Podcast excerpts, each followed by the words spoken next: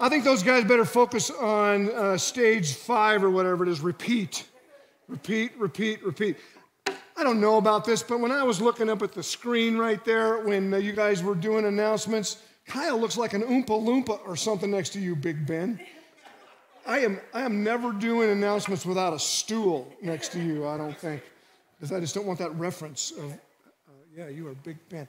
So we are... We are working on uh, uh, spring cleaning, and uh, uh, I don't know, don't go up to their garage up at uh, employee housing. It is incredibly uh, cluttered. But if you went to my garage right now, uh, I love spring cleaning, to be honest with you, because everything has its place, and it's just kind of putting it where it goes and putting it back to where it ought to be. And I got about two places in the garage right now that aren't exactly like I want. But uh, I, I got to tell you, uh, uh, having things in order is, I'm maybe kind of a freak that way. Um, my family's right here, and they're, if they say amen, um, disregard that. Um, but they would say, yeah, Dad, you're a little bit of a freak, right, uh, about the house. For example, we don't have offices, you know. I mean, sometimes we meet here, but for the most part, we work out of our home offices or in coffee shops or at Health Zone or whatever. And uh, when I'm at home, I actually really can't work unless the whole place is as it's supposed to be. Everywhere where it has its place, it's there, and then I can sit down and get to my priorities. Um, and uh, like the refrigerator even, we call it refrigerator management, or I guess my family would say, I call it refrigerator management. And so, you know, at least twice a day, you got to put it right back so you can get to everything, because if you're not, you're losing probably twenty percent of all your groceries and waste because you don't know they're there. And so I want to know exactly where they go. Dad, you're like that apparently, or someone in that family. Um, it's connecting with that. It's got to be. It's got to be just right, you know. And um, uh, and my my uh, family gives me a hard time with this stuff, but I just got to have it that way.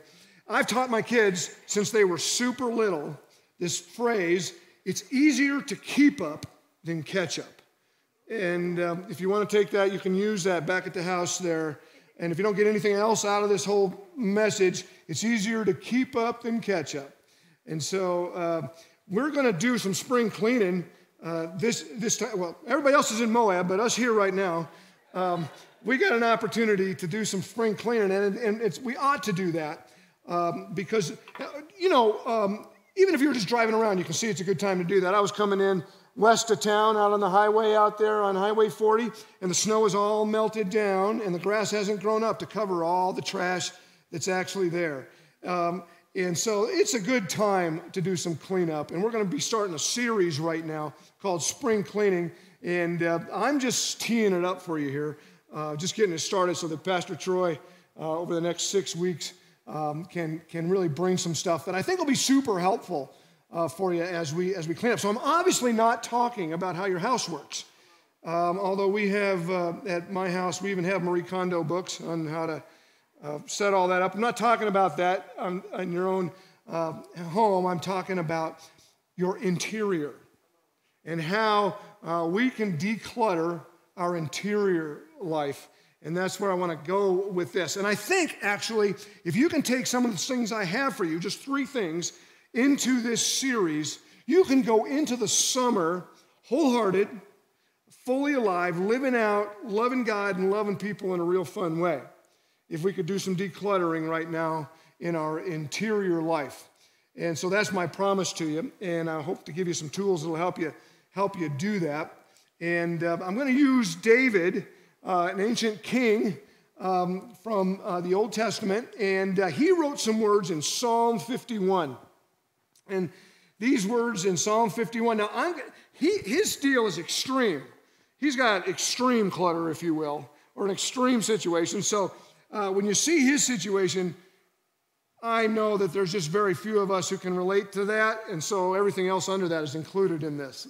And so I think I'll be able to capture uh, uh, all of us and give us a hand here on spring cleaning here. So in Psalm fifty-one, um, as we declutter inter our interior, I'm hoping that you're going to see attitudes, mindsets, behaviors, and even sins that have gotten in our way that we might be able to clean up, let go, put where they belong, and move on. Because in this whole Jesus thing, we were promised some things, right? We were promised some things that we were supposed to get, and uh, uh, things like peace and joy and uh, uh, love, and all of those kind of things. And many of us, as we follow, we find they're hard to find. And it could be because there's clutter. There's some things that have gotten in the way that we might not know or we might exactly know. And so uh, I want to give you an opportunity here out of Psalm fifty-one um, to start some cleanup if you want to. And uh, I hope to prompt you and that you want to. We're going to hit topics over this next series like bitterness, self-control. I got the list here. Shame, insecurity, need for approval, need for control, offense.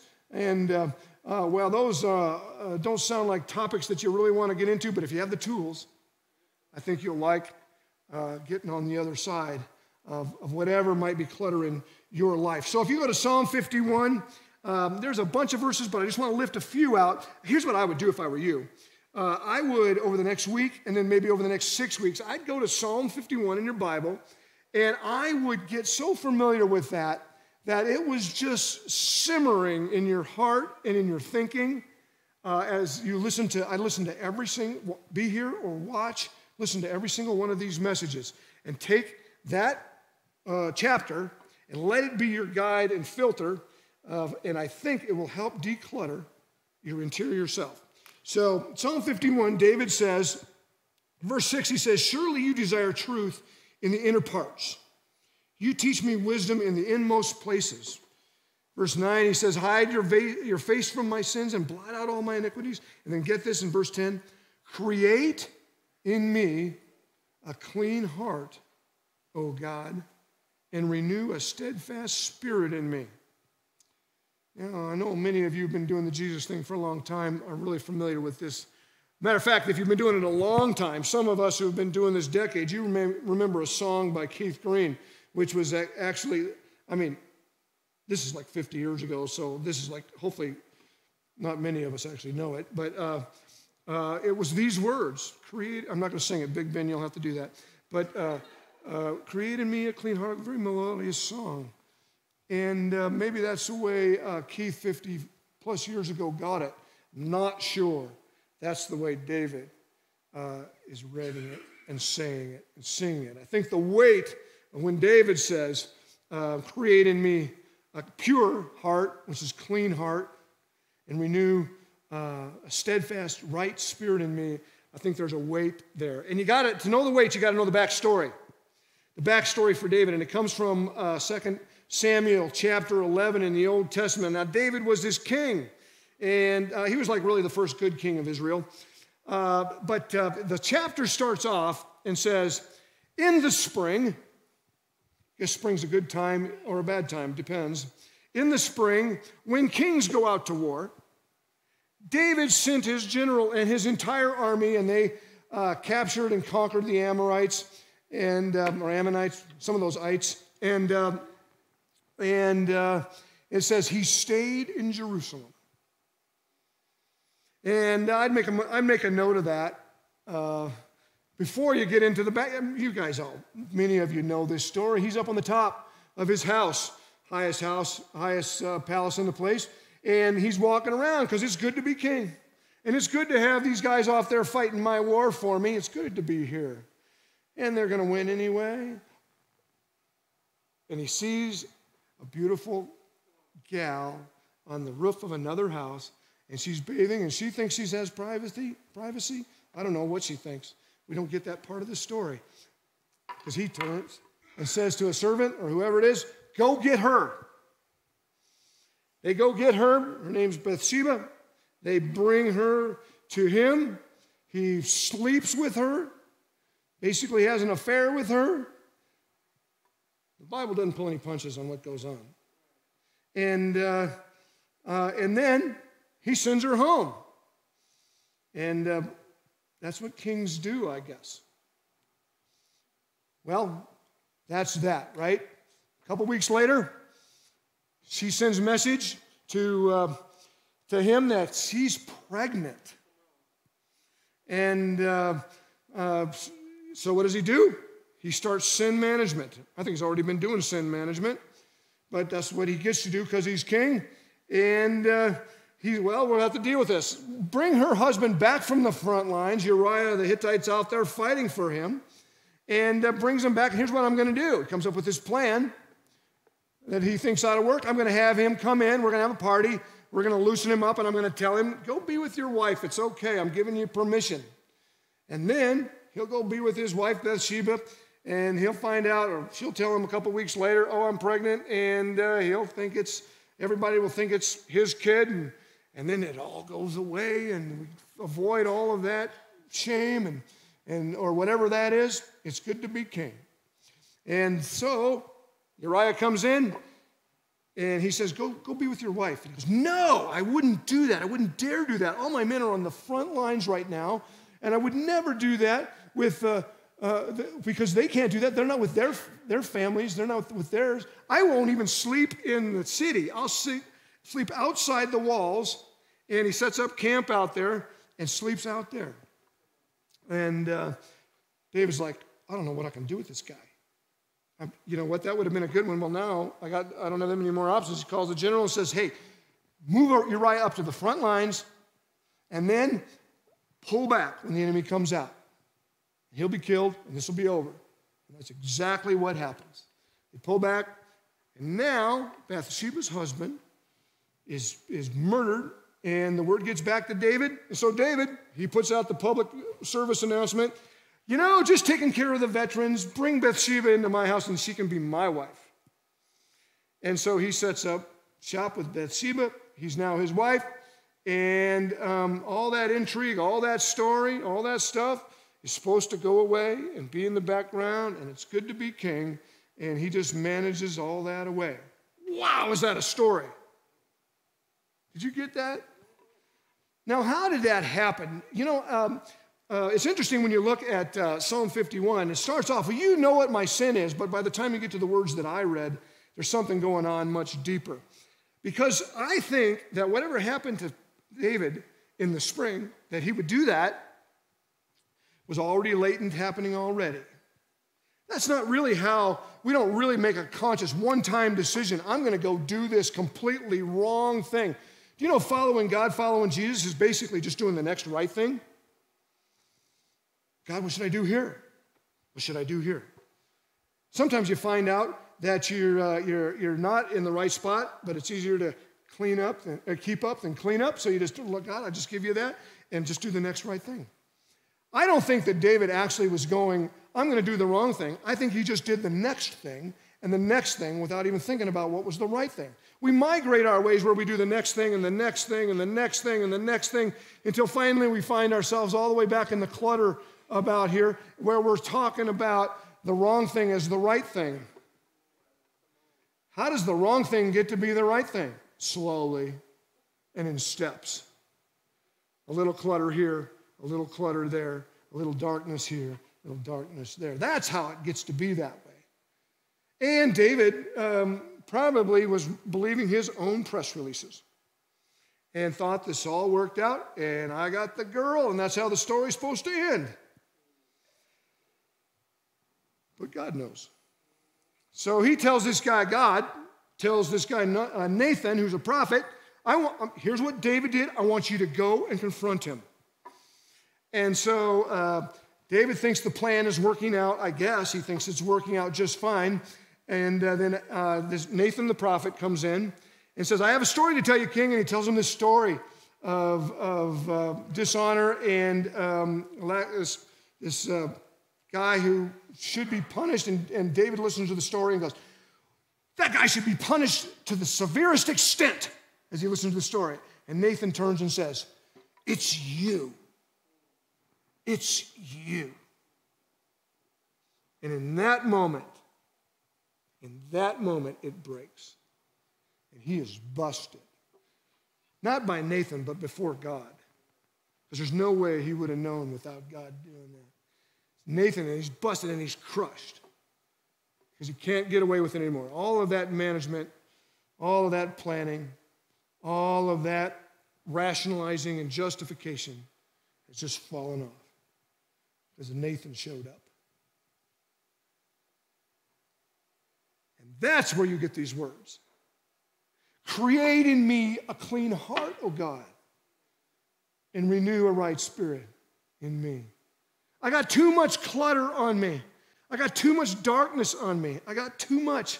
and I can't see my way out of this. You know, that clutter is usually emotional clutter. You think it's spiritual clutter. No, it's emotional stuff.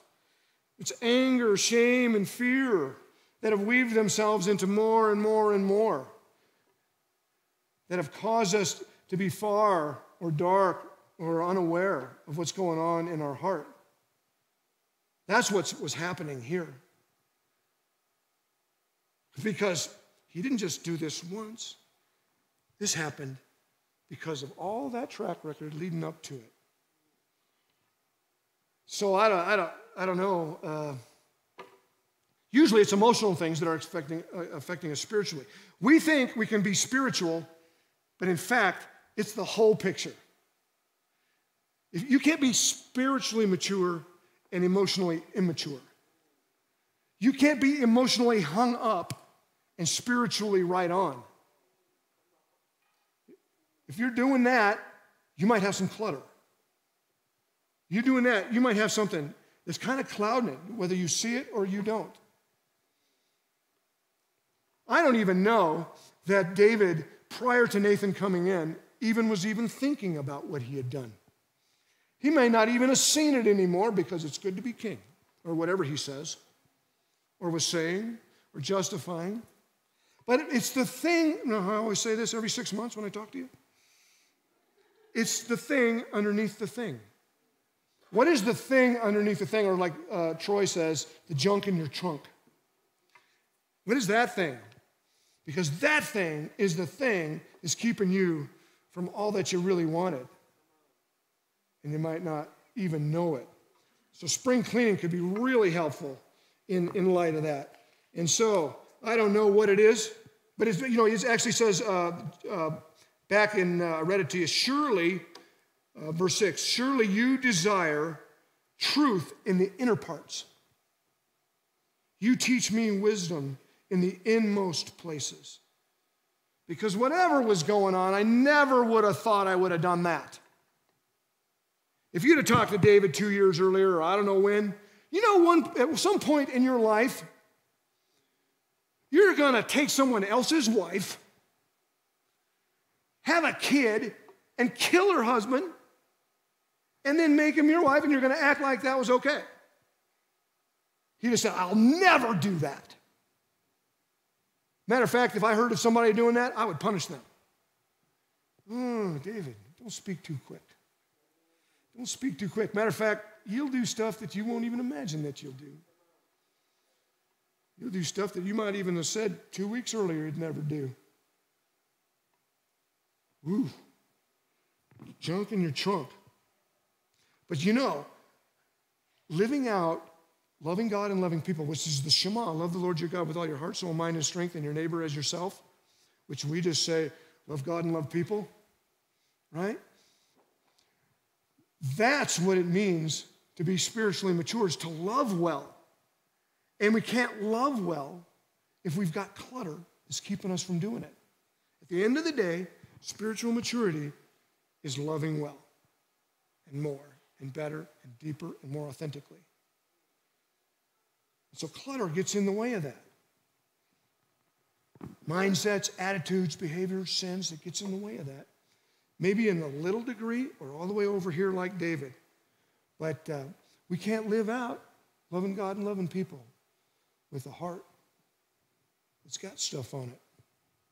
So I'll give you three things to do this. And I would take this template right here and I would put it on every message over the next six weeks. First thing you got to do is you got to see it. Okay? You have to see it. I'm going to take it from this, uh, create me a clean heart. You, ha- you have to see it. Uh, you can't deal with what you can't see. Have you ever noticed that uh, a clutter doesn't turn into clutter, it turns into where you think things belong after you leave it out for a while? Um, I've done some experiments at our house where you can leave something out, and I'm just going to see how long until it actually belongs in that spot. And you don't see it anymore. Matter of fact, you don't even recognize uh, you've, you've, you've got clutter. You have to see it. You have to see it first, right? You've been to the optometri- optometrist, right? It's easy for me to say. So I went to the optometrist not long ago, and uh, they do all these tests, right? The peripheral, how much vision you got. And they show me this, uh, this you know, uh, chart of my, my vision, and right over here, and kind of in this spot in the, in the chart of my vision is a dark spot. I go, what's that? Am I okay? Well, that's your blind spot. That's where your optic nerve attaches to your retina, and you actually can't see through that spot. But the doc tells me that your brain has the ability to move around that spot and see, see what you actually can't see. So if you're in the blind spot, you literally are not seeing it come through that blind spot. Your, uh, your brain is doing a workaround so that you can see everything in front of you. But what happens when there's an injury or a sickness uh, or a virus, or I guess there can be a number of causes, that can grow. And your blind spot can grow larger, and you actually don't even know how much you're not seeing in your blind spot. I'm obviously talking about emotional and spiritual blind spots here that can grow because of injury, trauma, whatever those things are um, that uh, uh, hook you and uh, steal your vision so you can't see it, you know? Um, and in order, to, in order to get something worked out, you have to be able to see it. You have to know this clutter is there. So I want to show you the Johari window. Throw that up there for me. Now, Johari was a uh, psychiatrist or psychologist or whatever it is way back in the fifties, and this is a counseling tool. And I recognize that when you're speaking to uh, Steamboat Christian Center, there are actually professors in universities that go to this church who are uh, psychologists and uh, psychiatrists, so you can straighten me out later uh, on this. But I think this is kind of in, uh, insightful in how to see what we're talking about here. So some of you are familiar with this chart. Um, you can see these four grids, right? The one up in the top is known to self, and if you can read that little bit of writing on the side, is known to others, okay? And then um, not known to others, but known to self, known to self, not known to self, but known to others, and then not known to others and not known to self. Got that so far? You see that? Maybe many of you have seen this already. So the, the one up, the red uh, square up there, they call that the arena. That's what um, you know about me and I know about me, and it's out there. And, uh, and so we're all on the same page, and uh, uh, there's nothing else going on. It's legit. It's real. You see it, and uh, you can count on it. Moving down to the left, this is the place where I know some stuff, and I don't want you to know some stuff. Okay, this is the place where uh, we put up a facade and we keep um, that stuff that we don't want anybody else to know, that if you could keep that to yourself and it'd just be fine if nobody ever knew that this junk was in your trunk or this uh, clutter was in your life, or the mindset, attitudes, sins, and behaviors are a part of you. Then if you go up to the right, uh, not known to self uh, or and it's known to others, this is basically American Idol. Um, These are those singers that are singing who think they are stars and they are terrible. They don't have any self-awareness that, in fact, uh, all of us are seeing exactly what they're not seeing. And they're walking around. This is the scary one, isn't it? That you're walking around and everybody else has you figured out and you don't. And you're getting all this weird behavior from people, or people are moving away from you, uh, and you don't know why.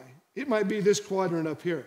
And then the one on the right uh, is unknown to self and unknown to other people. Well, I think this is right where what I'm talking about comes in. Remember I said, surely in verse six, you desire truth in the inner parts.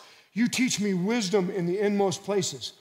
This is the God corner here. I don't know if Johari had that, uh, and I haven't seen this talk on this part, but we're doing it. Uh, I'm sure a lot of Christian people are figuring it out, but uh, I think this is super helpful. The unknown self, you know who's got this corner? God does. There is someone who does know what you don't know, and he, there is someone who does know what everybody else doesn't know.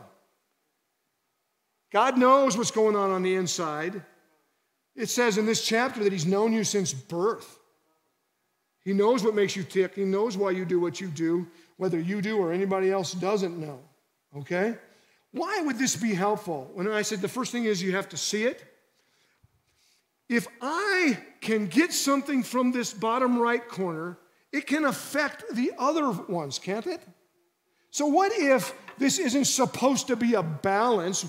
What if that red uh, uh, square should actually take up more and more room? What if, I think the, the larger that red square would be in our life, the more spiritually mature a person you have. All right? So if if I if that if that was open, if I was open, and I'm not hiding anything from you, and I have a lot of self-awareness of what's really going on with me and how I really tick, that's probably going to be able to live out more authentically, loving God and loving people. I'm probably going to be able to love people in a way that's different than if the uh, the green square was primarily the size of what's taken up there. Even worse, the one on the left, where I got so much stuff I don't want anyone to know, and you all just get a little sliver at the top about what's really about me right here. But if I'm resourced to see if God knows the inner places, the inner parts, if he knows everything about me, how I got to be this way. Matter of fact, we even get this idea that Jesus says, Jesus is going to be the counselor, and then he says he's going to send a counselor to you. And the counselor is going to use the Johari window. The Holy Spirit's going to use the Johari window to lay it out to you. I'd like to reveal some things to you. You're safe now with me to listen to somebody come on the, on the green one, to somebody come and tell you something true about you. If a Nathan comes right now, you're safe because I got you. Because I know, because if you're resourced in, in, in, from, from God, the Holy Spirit, and somebody has something to say, something to you, you could receive it. And by the way, have you ever noticed that ninety percent of the stuff that people say to you, they say it in a way that you don't like? Very rarely does someone come and bring something uh, in a way where you go, yeah, I just feel great about what you just brought. Let's get a puppy. I don't think that's how it works. You know what I mean? Usually it comes in a way uh, that stings, or they didn't give it to you right, or uh, if you were doing it differently, you'd have been nicer than them, or whatever. But if I'm resourced by God, I can listen when the Nathan comes up on the right. And I'm also safe to be transparent and raise and, and lower the hidden self down and let people see, because at the end of the day, what you think about me needs to be filtered through what God thinks about me. And if I do that, I'm safe, and I don't have to own necessarily all that you think about me, even if you got some truth about me. Did you follow that? That'd be good news. That'd be good news for a lot of us who are hiding a lot of stuff. That I don't, that because God has got me, and he desires truth in the inner places, I can be more open to you and to myself. And that's what love looks like. That's what an uncluttered heart looks like. And I cannot make any movement towards that if I don't see it in the first place. The very first thing is you have to see it, okay? Then you have to say it. See it is really simple. So you gotta see it and you gotta say it. It's not enough just to know it.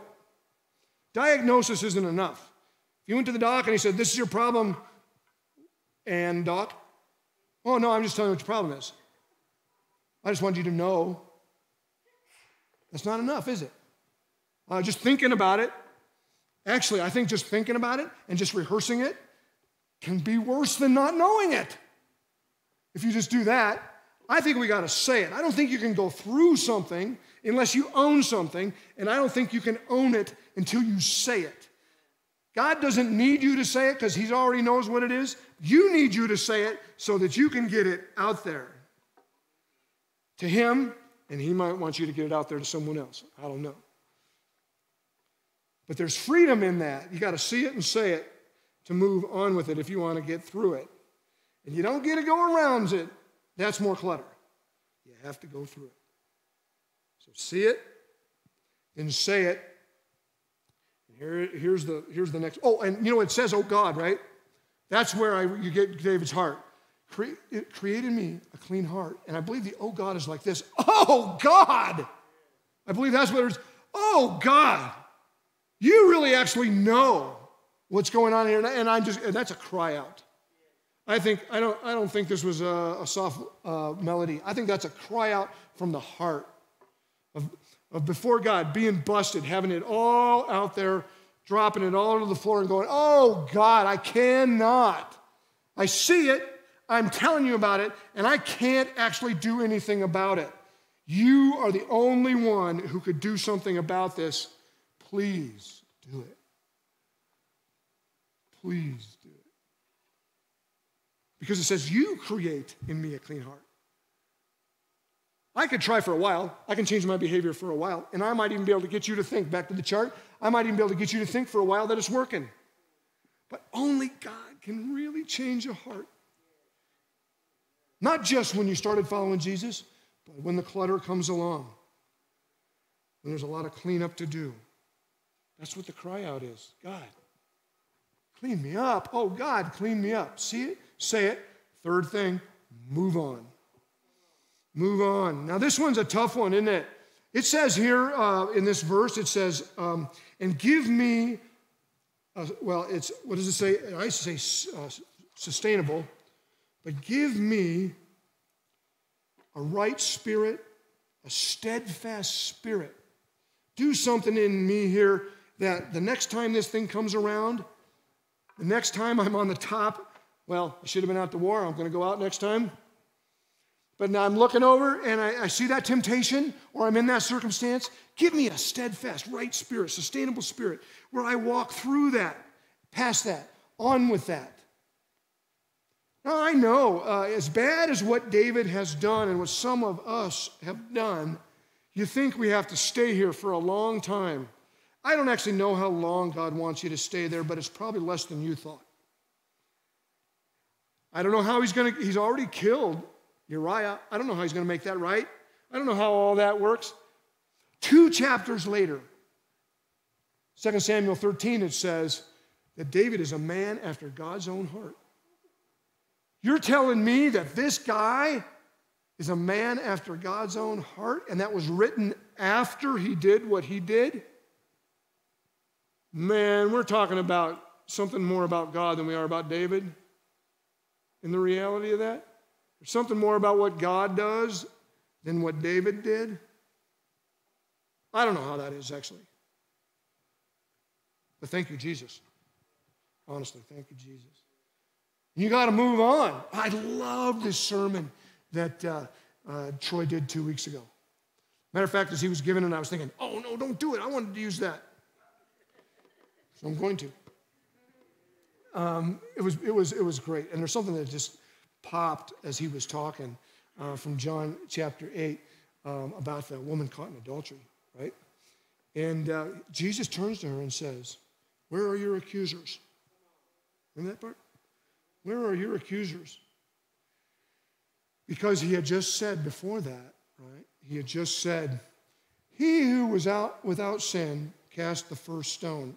And I could, I could hear it, not audibly, but in my mind's ear or eye, boom, boom, ba-boom, boom, boom.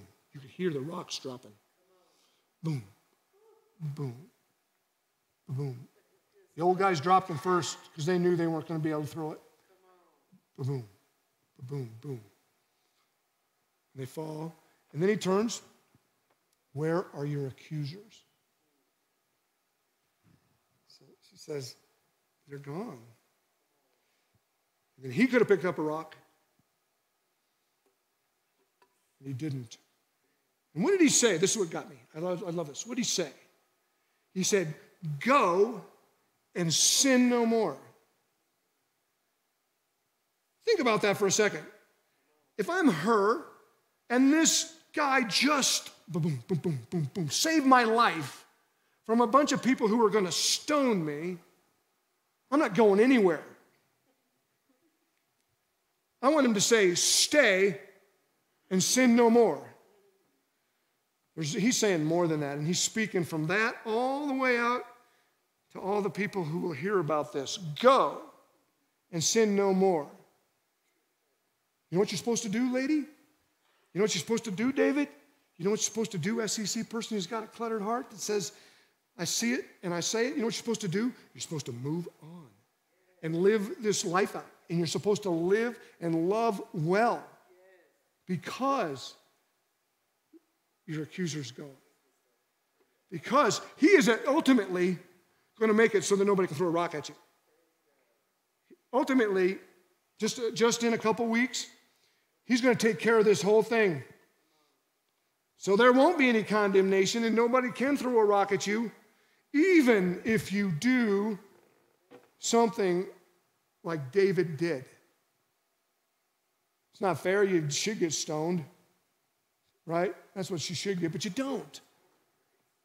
Matter of fact, he would even say this about you. You are my daughter after my own heart, my son after my own heart. I don't even see what you did. I cast that from the east, from the west. You know how far that is? They never come together. I never see it again. I got to see it. I got to say it. And then I got to move on. I actually got to do something about it. I got to, I got to start living this life out because uh, a lot was given so that I could do that.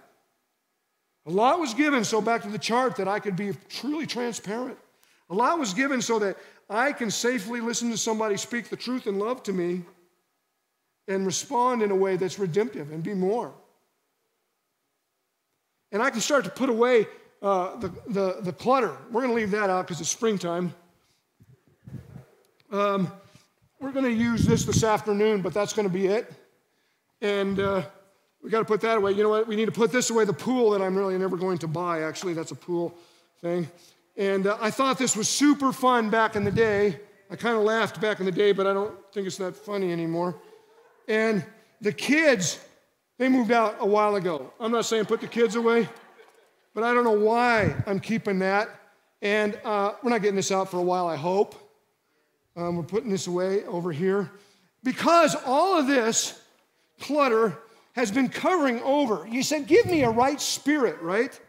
And, uh, and that spirit is supposed to be giving me the fruit of the spirit, or things that I was supposed to get out of this deal.